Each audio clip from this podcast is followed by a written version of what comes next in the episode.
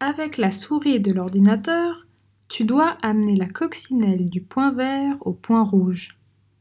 Tu n'as pas besoin de cliquer sur la souris pour déplacer la coccinelle.